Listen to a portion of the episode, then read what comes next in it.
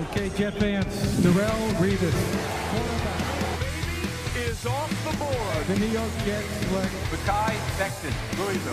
Fired up to be a New York Jet. Pressure just makes you go a little more. I kind of like pressure a little bit. The New York Jets select Welcome to another edition of NFL Draft Preview presented by Verizon with the Athletic's. Dane Brugler. Dane, we got some sun shining today. It's a beautiful day. It's March 22nd. We're talking about the offensive tackles that are draft eligible that have declared maybe could end up in green and white. Some might, some probably will not as well. But before there's the draft, there's always free agency. So the Jets have added some players. Has anybody stood out to you? Any signings stood out to you? Well, I thought it's interesting how many former first round picks uh, they've signed with Corey Davis and Sheldon Rankins, uh, Jarrad Davis in there as well. Uh, but I think the signing that stood out the most had, has to be Carl Lawson. Um, I was a big Carl Lawson fan coming out of Auburn. I think I had a second round grade on him. He goes to the fourth. Um, a, just a, a quality, high effort player uh, in terms of his rush skills, um, in terms of uh, what kind of uh, hustle he's going to give you on a snap to snap basis really heavy handed uh, pass rusher. You love that about him. So, you know, this is a team in the Jets that have been, you know, really looking for that impact pass rusher for a while now. And I, I think they landed him in Lawson. He's going to give them a little bit of juice off the edge, help Quinnen Williams, help the rest of that line. So it should be uh, should be a lot of fun to watch as this new coaching staff uh, gets their hand on a, a really quality player. And that defensive line looks a little different now. Looks pretty good compared to where it was, let's say, when we recorded last week with yeah. Carl Lawson, Quinnen Williams, Sheldon Rankins, even somebody like John Franklin Myers and Folorunso Fatukasi. Mm-hmm. Very good players last year for the Jets. You know, Robert Saleh wants to build up the defensive line. Step one in that definitely seems to be complete. We'll see what happens, not only in free agency, but the rest of the offseason and most notably the draft, which is coming up a, a week and one month away. I mean, this is you got to be excited, right? I know this is like you're probably sleep deprived at this point, but you probably have been for a couple weeks now. But you got to be getting getting the juices going, knowing that in a month and change, all your work is going to pay off. Oh no, this is yeah, I, I, live for this. This is great. We have pro days going on right now, so it's been a lot of fun to track those. Um, you know, talking to a lot of people around the league about you know what's the buzz uh, you know, players that maybe no one's talking about that are moving up, maybe moving down, injury stuff. So there's a lot going on behind the scenes uh, that's going to affect how the draft plays out. So you know, it's it's it's going to be fun. It's it feels like we're still pretty far away, but man, we're yeah almost a month away. That's crazy. It is crazy. And let's talk about some of these offensive tackles up top.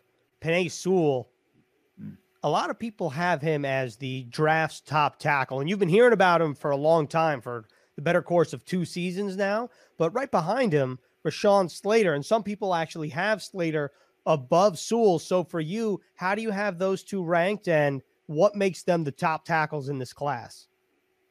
Yeah, I think it's Sewell Slater uh, in that order. Um, with Penei Sewell, it's his big man balance, uh, his mobility, the overall instincts that he brings uh, at the position that, especially considering he's not going to turn 21 years old until October. So it doesn't happen often where you know one of the best players in the draft is also the youngest, but that's the case here. Uh, he was born a few weeks before Tom Brady threw his first NFL pass. So uh, you know, I, I, don't know about you, but I feel pretty old with that. Uh, and look, there there are some holes in Sewell's game. He's not a perfect player. Uh, his timing could be uh, improved. I want to see more of a consistent mean streak from him on a snap to snap basis, uh, just to be a better finisher. Plus, he opted out this past year. So there are some questions there. But the physical traits, the ability to make split second reads, uh, just a really, really impressive combination for such a young player. And his uh, head coach at Oregon, Mario Cristobal, has said he thinks Sewell's the best player he's ever been around. So, and he's been around a lot of good football players. And so the scary thing is he's, you figure he's only going to get better with that type of ceiling. So to me, uh, Sewell is the top tackle this year. And then behind him is Rashawn Slater, uh, a really interesting player, another opt out like Sewell. Started as a true freshman at Northwestern, uh, a program not known for starting a lot of freshmen. Uh, two years on the right side, one year on the left side. Uh, and it was really his performance last year against Chase Young that uh, got the attention of NFL teams and, you know, kind of announced himself as a high level player. Very technically proficient. Um, I, I, love how he he's so physical with his hands and he plays out in front. So he attacks edge rushers before they can break out a move, before they can counter. Um, I think that's what he does best. His dad, Reggie Slater, played in the NBA for like eight seasons. So Rashawn, I definitely got some of those big man genes. Uh, the biggest question mark really is just the arm length, uh, 33 inches. Not what NFL, what, what, several NFL teams desire as an outside, uh, as a, as a tackle, but it wasn't an issue on tape. And so, could he move inside and play guard or center? Absolutely. And some teams, that's how they have him on the draft board. But uh, I think when you look at what he offers and the skill set, he has legitimate five position versatility. And I think that that he's he can play tackle, but I'm I'm going to keep him outside before I move him inside. Okay, so if you you kind of led to my next question here. Let's just say in a hypothetical situation, the Jets are in position to take either one of these guys, mm-hmm. and you figure the Jets are set at left tackle with Mekhi Becton. Of the two, based on what you said, would you say that Slater is the more likely one to give you position flexibility, even to play right tackle or on the inside? Yeah, if we're talking strictly position flex, then I, I think Slater will get the edge there because uh, you know we've seen you know he's actually been working out a lot uh, at center, snapping. Uh, I think his skill set is perfect for guard.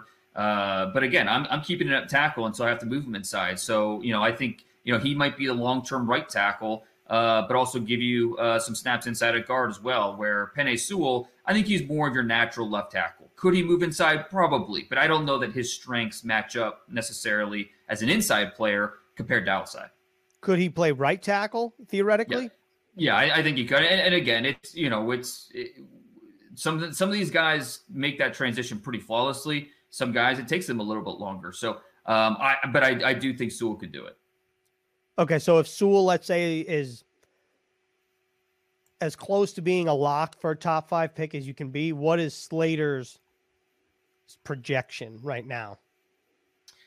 I think Slater is somewhere in he's somewhere in the top half of the first round, um, and it just I think it comes down to uh, you know what you're looking at position wise for each team. So you know you look at the Bengals sitting there at five if Sewell's off the board and they really want to go offensive line, we could see Slater go as early as the, the fifth pick overall. Uh, but at the same time, I, I think normally what we see a player like Slater, he's more likely in the, the 10 to 15 range. So uh, you look at the Cowboys at number 10, I think they're going to be in the mix. Uh, possibility there. The 49ers could be a, a possibility. Uh, you know, the Patriots. Uh, there, there's a lot of teams. The Chargers, uh, 13. A lot of teams picking in that that kind of back half of the top 15 that, that could certainly use a, a talent like Rashawn Slater. So let's say the Jets are on the board at 23 and they'd like to go in the direction of a tackle. Who are two players that you think could be available and would make sense for the Jets? Well, it's kind of the beauty of this offensive tackle class is, you know, we just talked about two players that belong in the top half of round one but the the position doesn't fall off after that. There's some interesting versatility uh, at that position, and I think it, it, stretches throughout the first round. So two guys that could be available, and maybe they're gone by 23, but if they are, they could still be available. Uh, you know, they're going to be uh, two guys that the Jets are talking about, and that's Christian Darrisaw out of Virginia Tech and Teven Jenkins out of Oklahoma State. Uh, Darrisaw, inside outside zone scheme in college, 35 starts at left tackle. Uh, very efficient with his movements. Uh, he's a bulldozer in the run game. He can create movement. Uh, he can seal. He can widen run lanes. I think really the biggest question with Darrisaw is he tends to be a, a 90% player. And what I mean by that is nine, he, he goes hard for about 90% of the play. He just doesn't consistently finish. He tends to hit cruise control, which is kind of frustrating to watch. But the body control, the feet for a guy that size, really, really impressive. Uh, then Teven Jenkins, four year starter at Oklahoma State, uh, experience both guard and tackle, very uniquely powerful. You know, some guys, they'll throw up the bar 30 times in the weight room, they, have got that weight room strength. Jenkins, he's he's uniquely powerful with his ability to control the point of attack. Uh, he, he, has a chance to go for the kill shot. He takes it. He, he will not pass. Uh, and he'll send defenders into, into tomorrow when he gets that upper hand. So uh, occasionally you'll see some balance problems for him. But uh, you know, uh, and, and, then balance problems when we talk about arc speed. Uh, that that's really when he gets uh, you know a little bit tied up. But light feet, he's a smart player. Uh, reminds me a little bit of uh, Cam Robinson when he's coming out of Alabama. you know, a, a pretty solid lineman with with the Jaguars. So a guy that gives you some pos- position flexibility and just a solid, uh, you know, right tackle who could play inside a guard as well. Why do I get the sense, based on how you described Teven Jenkins, that he would be pretty good friends with Mekhi Becton and their playing style? Yeah, I think that that's fair to say. Guys that uh, you know they're they're they're bullies, you know, and that's an offensive line. You got to embrace that bully role, uh, and I think both these guys do. Where you know they're they're a little bit of gentle giants. Uh, you know, you don't necessarily uh, you know get that vibe from them off the field, but on the field, yeah, stay out of their way because they're not gonna miss on a chance to put you into the ground. Yeah, I saw Teven Jenkins's uh, headshot on the Oklahoma State website. Yeah, doesn't look like he would be a bully. Yeah. Yeah, see a, a, guy you pass in the, in the library on, on, the way to class. You know, he looks like a yeah, just a, a, a well mannered kid. But uh, you get him on the field, and just ask Joseph Ossai. Uh, you know, usually when you hear you know block them off the screen, you hear that term. Usually it's just uh, you know it's a cliche, and you know it, it's not literal. Uh, watch the Texas tape. He literally takes Joseph Ossai, the Texas pass rusher, off the screen uh, with his blocks. So uh, just a, a, really fun player and an easy guy to appreciate with that play personality. And in terms of Darrisaw, what you described, feel like doesn't sound or doesn't bode well for him. Like, how do you fix that in a player if you're like, oh, he's really good for 90%, and then the other 10%, he's like, eh, whatever. I mean, that doesn't sound like it bodes well for Darrisaw as a projection. And also, does he have any position versatility? Maybe not experience, but do you think he could do it? I, I, he's only played left tackle uh, at Virginia Tech, but I do just looking at his body type and the strengths of his game. I think he could move inside, but you know, not actually seeing it on on tape uh, that there's a projection there. Um, you know, the ninety percent thing, it's it's frustrating because a lot of times it's like, okay, you know, uh, all you have to do is just you know keep going and uh, until you hear the whistle, just keep going and you know finish your guy. And so I, I don't know that it's necessarily a it's not something that would keep me from drafting him, but you better believe it's gonna, you know, force a lot more questions and you know talking to his coaches about it, talking to him about it, and uh, just trying to get more out of him because the talent is there. Like I said, the body control, the balance, the feet for a guy that size, you know, you just don't see it very often, and so you don't necessarily want to pass on him, but you want to try and figure it out. You know, what's going on? You know, can it's something we can improve upon? Um, it, it's something I'd have a long. I bring in my offensive line coach and have a long talk with him and with with, uh, with Christian and just try to figure it out. And this is exactly what the pre-draft process is for. What used to be the in-person meetings, of course, now are the Zoom meetings. But this is where teams, coaches figure out why they want to draft certain players or why they don't want to draft certain players. So let's say the Jets don't go at tackle at 23 and they're on the board at 34 and they're like, this is the time to do it. Give us mm. two players who you think could be on the board then and fit the Jets. And again, these two players, you know, there's a chance they could go in the first round. Uh, you know, you just tackle obviously as a position that a lot of teams need, and so those guys usually go up uh, maybe a little bit earlier than uh, even where we project them. But theoretically, they could be available the early portion of the second round. And I'm talking about Texas's uh, Sam Cosmi and Notre Dame's Liam Eichenberg. Uh, Cosmi, really a self-made player in a lot of ways. He's a son of Romanian immigrants. Didn't start playing offensive line until a sophomore uh, year in high school, and he really developed himself. Uh, 34 games uh, started at Texas, first on the right side, then on the left side. Does a great job uh, sitting in stance, uh, leveraging power, uses that knee bend to strengthen his anchor. Uh, in pass pro, just a a, a, guy that keeps his feet, his hands, his eyes all on the same page, so he can stay square to defenders. I, I, you look at his pro day results, man, he he blew it up. Uh, really, really impressive workout. Uh, four eight in the forty yard dash. Just a, a, quality player who I think tests well. He plays well. Uh, he projects as a starter of this league. And then Liam Eichenberg, not as physically gifted maybe as Cosmi or even some of the past offensive tackles we've seen come out of Notre Dame you know, Ronnie Stanley, Mike McGlinchey, uh, who, you know, this staff, they coached, uh, some from this staff coached over in San Francisco. But Eichenberg, just a, a rock solid player, uh, fundamentally sound. He works hard to stay centered to his blocks, uh, strong punch, plays under control. He's a cut down on the penalties, little little uh, excessive penalties than I expected for a, a, senior with his type of experience, but just a, a consistent player due to his technique, due to his instincts. Uh, I think he'd be a solid B level starter in the league. When you mentioned Eichenberg as a rock solid player, given the landscape of this year where there were opt outs for across college football, and then there are guys that didn't play because their seasons were canceled. If you're a rock solid player, do you think that bodes well, not just for Eichenberg, but any prospect more so this year than ever?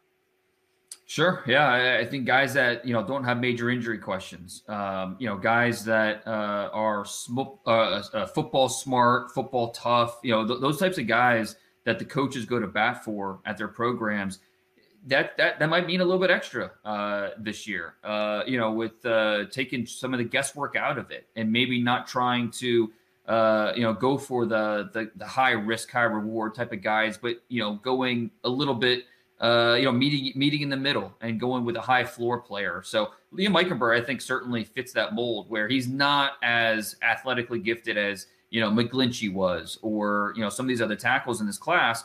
But you know when you when you look at his technique and you look at the way he plays and his experience at left tackle, uh, that that's going to translate, uh, especially if you need a guy that's going to step in from from day one and give you snaps. So uh, both these players uh, are, are solid uh, solid players and, and, why there's a chance they might not be available in, in, the early portion of round two because they might be might be too good. A lot of these teams in the late first might say, hey, you know, we you know you look at the Chiefs sitting there at 31 or uh, you know the Steelers at 24, teams that could use tackle help. You know, they look at these high floor players and say, you know what, instead of trying to go for maybe this flashy receiver or, or the the four three corner, let's go with the guy we feel translates really well, and let's go for the tackle you know, for the Jets, they obviously have their answer at left tackle, but the offensive line can't have enough depth there. But do you think that it's more appealing, just generally speaking, let's say as an evaluator, where a player such as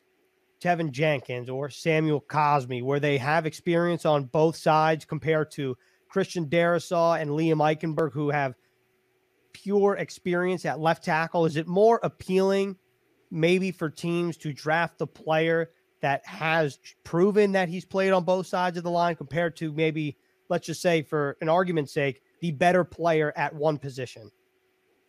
It certainly matters. You know, it's it's certainly part of the report and something that is talked about and weighed when you when you're trying to stack your board.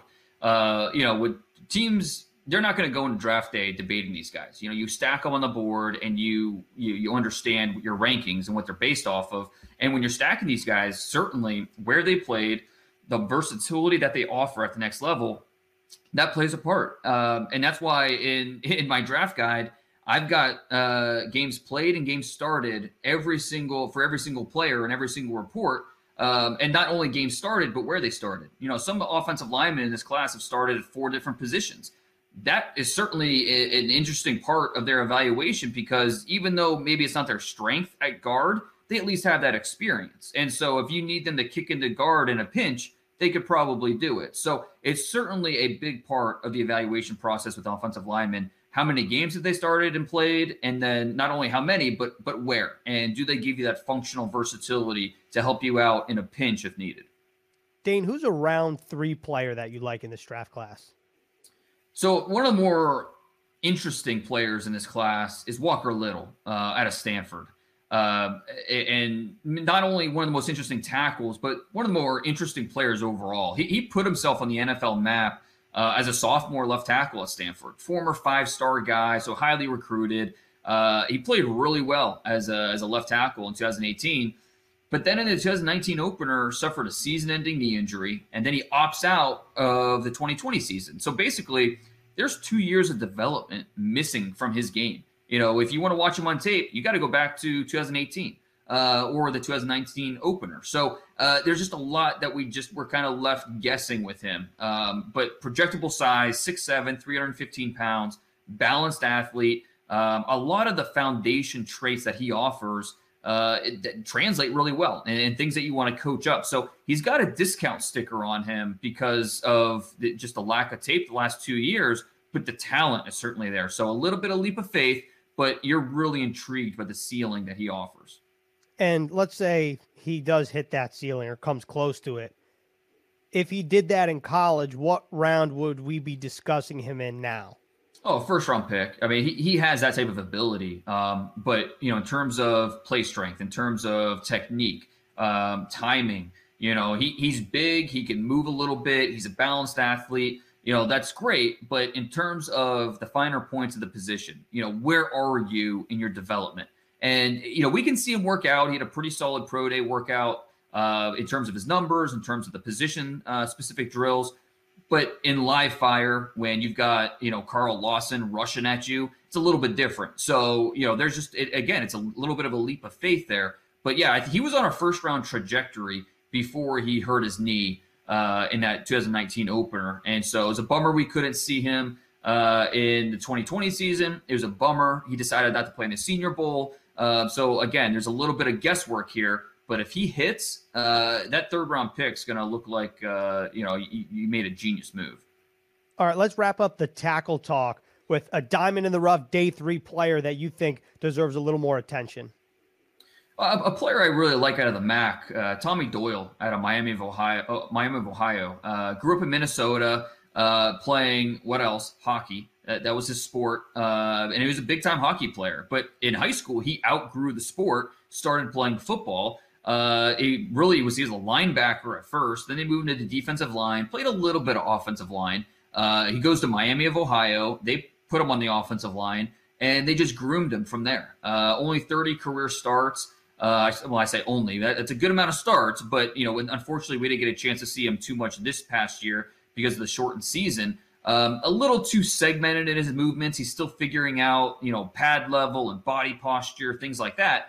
Um, and, and, that could be an issue at times because he is so tall, but he's tenacious uh, and he's got that raw athleticism that you want to develop. So he's a quality mid to late round option that you could bring in, develop, and you might have a, a long term starter on your hands eventually. You know, Tommy Doyle is listed on Miami's website at 6'8, 326, and I can't not picture him on skates, which is terrifying. so, a man of that right. size to be able to be agile enough to once play hockey. Obviously, like you said, he outgrew it. First of all, I don't know if you've seen the Mighty Ducks, but this guy needs to oh, play Fulton in whatever rebrand or reshooting of the Mighty Ducks there will ever be. Oh yeah, absolutely. The enforcer. Yeah, the guy oh, that yeah. uh, you know is gonna bring a little bit of some intimidation factor. Uh, not afraid to mix it up. Yeah, absolutely. I, I, I mean, Mighty Ducks was based in Minnesota, so I'm sure he grew up uh, hearing that because I'm sure he was a big boy, uh, you know, middle school and youth league and things like that. So I'm sure it's not the first time he's heard that. Is there any traits that you can almost kind of project from hockey to left tackle? Because I, I, I hey, I'm reaching here, but you did tweet that you were studying soccer tape the other week. So I figured right. that when it comes to Dane in the draft, all things are on the table. Well, yeah, uh, looking at a tight end at a UCF who uh, is actually uh, went to uh, college to play soccer. He was a big time soccer player in high school, and you know the just you know wanted to see what kind of athlete he was, and it just you know it, it, it helps in terms of that projection. Um, you know, in terms of hockey, I, honestly, I don't know a ton about hockey, but you you mentioned agility. You you have to be some type of you know balanced athlete out there to uh, not only skate but skate uh, with some some type of speed and coordination. Uh, so I, I, would think that bodes well. I don't know too many hockey to football converts uh, at the NFL level. This this guy might be one of the first to, at the NFL to play in the NFL, but uh, pretty impressive uh, if he's able to do it. And I think based off his film, uh, you know, he, he can make that transition and, and really develop into something. You know, you got to be light on your feet to play hockey. I played hockey growing up, and I'm not 6'8, 326. And let's just say, you know, it, it is hockey is a difficult sport to learn. And also, Blake Cashman played hockey up until a certain point in his career okay. when he came when so I mean he might have just done like pond hockey, but he did tell me yeah. that he played hockey. So which another makes sense. another Minnesota boy, right? Mm-hmm. Uh, yeah. So no, that's that's interesting. That makes sense. That's interesting. All right, so that was a good tackle talk. So let's head over to the fan questions. We got two of them today. We're gonna go to Andy first. Andy wants to know which offensive tackle is more likely to convert to the interior of the offensive line in the pros. Yeah, and this is a. Um, it's funny looking at my guard rankings uh, of the top seven. I think there's what four of them that are college tackles. So you know you're talking about, and, and it's always tough when, when you you know some teams will be looking at these guys as tackles. Some will look to move them inside to guard. So there are several. Ta- I mean, and a guy like Alijah Vera Tucker at a USC who uh, played guard uh, his first few years at USC, but then Austin Jackson goes at the draft. He's a first round pick for the Dolphins. Uh, and Vera Tucker, he's their best lineman. So they kick him out the left tackle at a need, and he plays really well. Uh, but even though he played really well at tackle, I, I think his long term future is going to be inside a guard. It's where he plays best. Um, and there's some interesting ones. Guys like Alex Leatherwood at Alabama and Jackson Carman, Clemson. Uh, guys that are, you know, teams are a little bit split. Some view him as a tackle, some view him as a guard, but there are certainly several candidates this year who are going to be top 100 picks. We're just, you know, the, the, the position they're going to play is a little bit split depending on scheme and who you talk to. You know, it feels like every year there's this exact debate. Does the player have long enough arms to remain outside? I mean, you mentioned Rashawn Slater doesn't have the ideal arm length, right? And teams might view him as a guard. But just let, us put this to bed. Have there been players that you know tangible examples of that have had that short or non-ideal arm length that have succeeded at tackle that come to mind? Well, the, the the one that immediately comes to mind is Joe Thomas. Uh, I mean, he he's going to be in Canton here in a few years, uh, and I think his his arm length was was under 33 uh, inches, which is you know usually the the benchmark for a lot of teams is 34. They're looking for over 34 inch arms.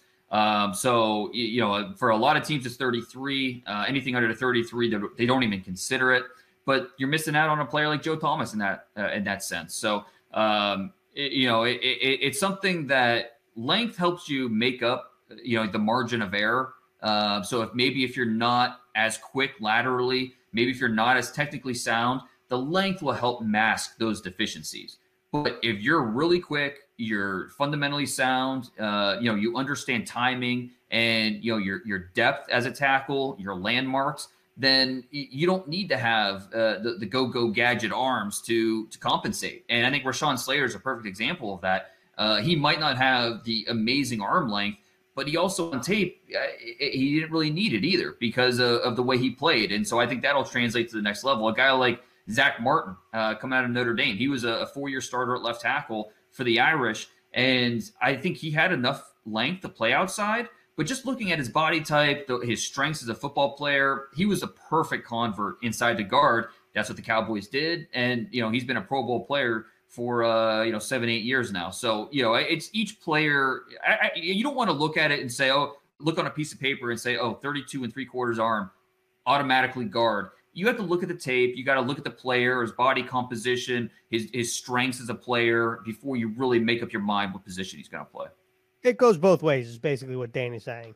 So, sure. uh, and with that, we're going to wrap up the final question here. William wants to know Is it plausible that the Jets trade with the Bengals, who have the number five overall selection? The Jets, of course, have the number two overall selection, so that Cincinnati can, in fact, select Penei Sewell to help protect Joe Burrow? I would say probably not not plausible. Uh, the Bengals don't trade up. Uh, that's not their that's not that's not, not what they do um, as an organization. So I, I, don't think we'd see them do that. But I, I, I can appreciate that because you know we talk a lot about uh, you know trading up for quarterbacks in this draft, and you know if the Jets don't draft a quarterback at two, okay, well who's going to go up to get a quarterback? Who's going to get the quarterback? Well, it, eh, who knows? Maybe it could be a tackle. Um, but I think when you look at the depth of tackle in this class you know, you don't need to use an extra draft pick to go up. Even as as specialist Penei Sewell is, you there's a good chance he's going to be there at five for the Bengals, and even if he's not, you feel good about your plan B, C, and D um, in the second or third round. So I, I, like the thought process, but I would be pretty shocked that that's uh, that's how it played out. All right, let's have some fun here to wrap up this episode. The Bengals get crazy. They trade up to two to take Penei Sewell. The Jets are at five let's say for the sake of this argument, they don't go quarterback because you would figure if you wanted your quarterback, you would stay at two and just right. take the player. Who are you taking at five, assuming that player is there? And I think I know the answer to this, but I don't want to spoil it. Does he play it at Florida? Because uh, I think yeah. that's the direction I would go. Uh, Shawn Davis. No, I'm just kidding. yeah, exactly. The safety. He's a little small, but you'll like him. I promise. No, uh, Kyle Pitts, 6'6, 240 pounds. Uh, the guy's special. I mean, you know, we, we talked about him obviously, but he's just a difference maker. Um, you know, cheat code, unicorn, whatever, whatever uh, you know, word you want to use to describe how how unique he is. Um, he's an instant playmaker, and you know we you can't bring up past examples of top ten tight ends and say, oh, this guy didn't work. That, this guy's different. He, he's just different, and I would not hesitate to use a top ten pick on on Pitts. Put him in my offense. Line him up in line, line him up in the slot, and just you know drive the defense crazy with the different options that we would have. So, what would you think about a, a Jets offense that has at the skill positions, specifically receiver and tight end, Corey Davis, Denzel Mims, Jamison Crowder, now Keelan Cole as well, and Yeah. with the fifth overall selection, Kyle Pitts, and they also have Chris Herndon. Yeah, no, that's that's a lot of fun. Uh, and I think, yeah, you look at Denzel Mims, he's your prototypical X. Corey Davis, he's your Z. Crowder, uh, your Y. You got Cole, who I think you can play across the formation. Uh, and then Pitts, yeah, he he's your mismatch guy because he can he, he can play outside, he can play inside, he can play inline. There's so many things you could do with him. So yeah, I don't as much as I would, I, I, you know, personally, I would go quarterback. uh, There's a part of me that would definitely love to see that. Uh, you know, it'd be a lot of fun, regardless who the quarterback is. It- It'd be a lot of fun to try out that skill talent. Yeah, and I think that what you just went through in your head is the exact feelings that a lot of Jets fans are having. As much as they like the quarterback, it is also appealing to just beef up the skill position players and ride into 2021 and have the chips fall where they may. Dane, that was another episode of NFL Draft Preview presented by Verizon with the Athletic's Dane Brugler. Dane has to go watch some more hockey tape. We got to get out of here. Dane, thanks a lot. We'll talk to you next week. All right, thanks, Ethan.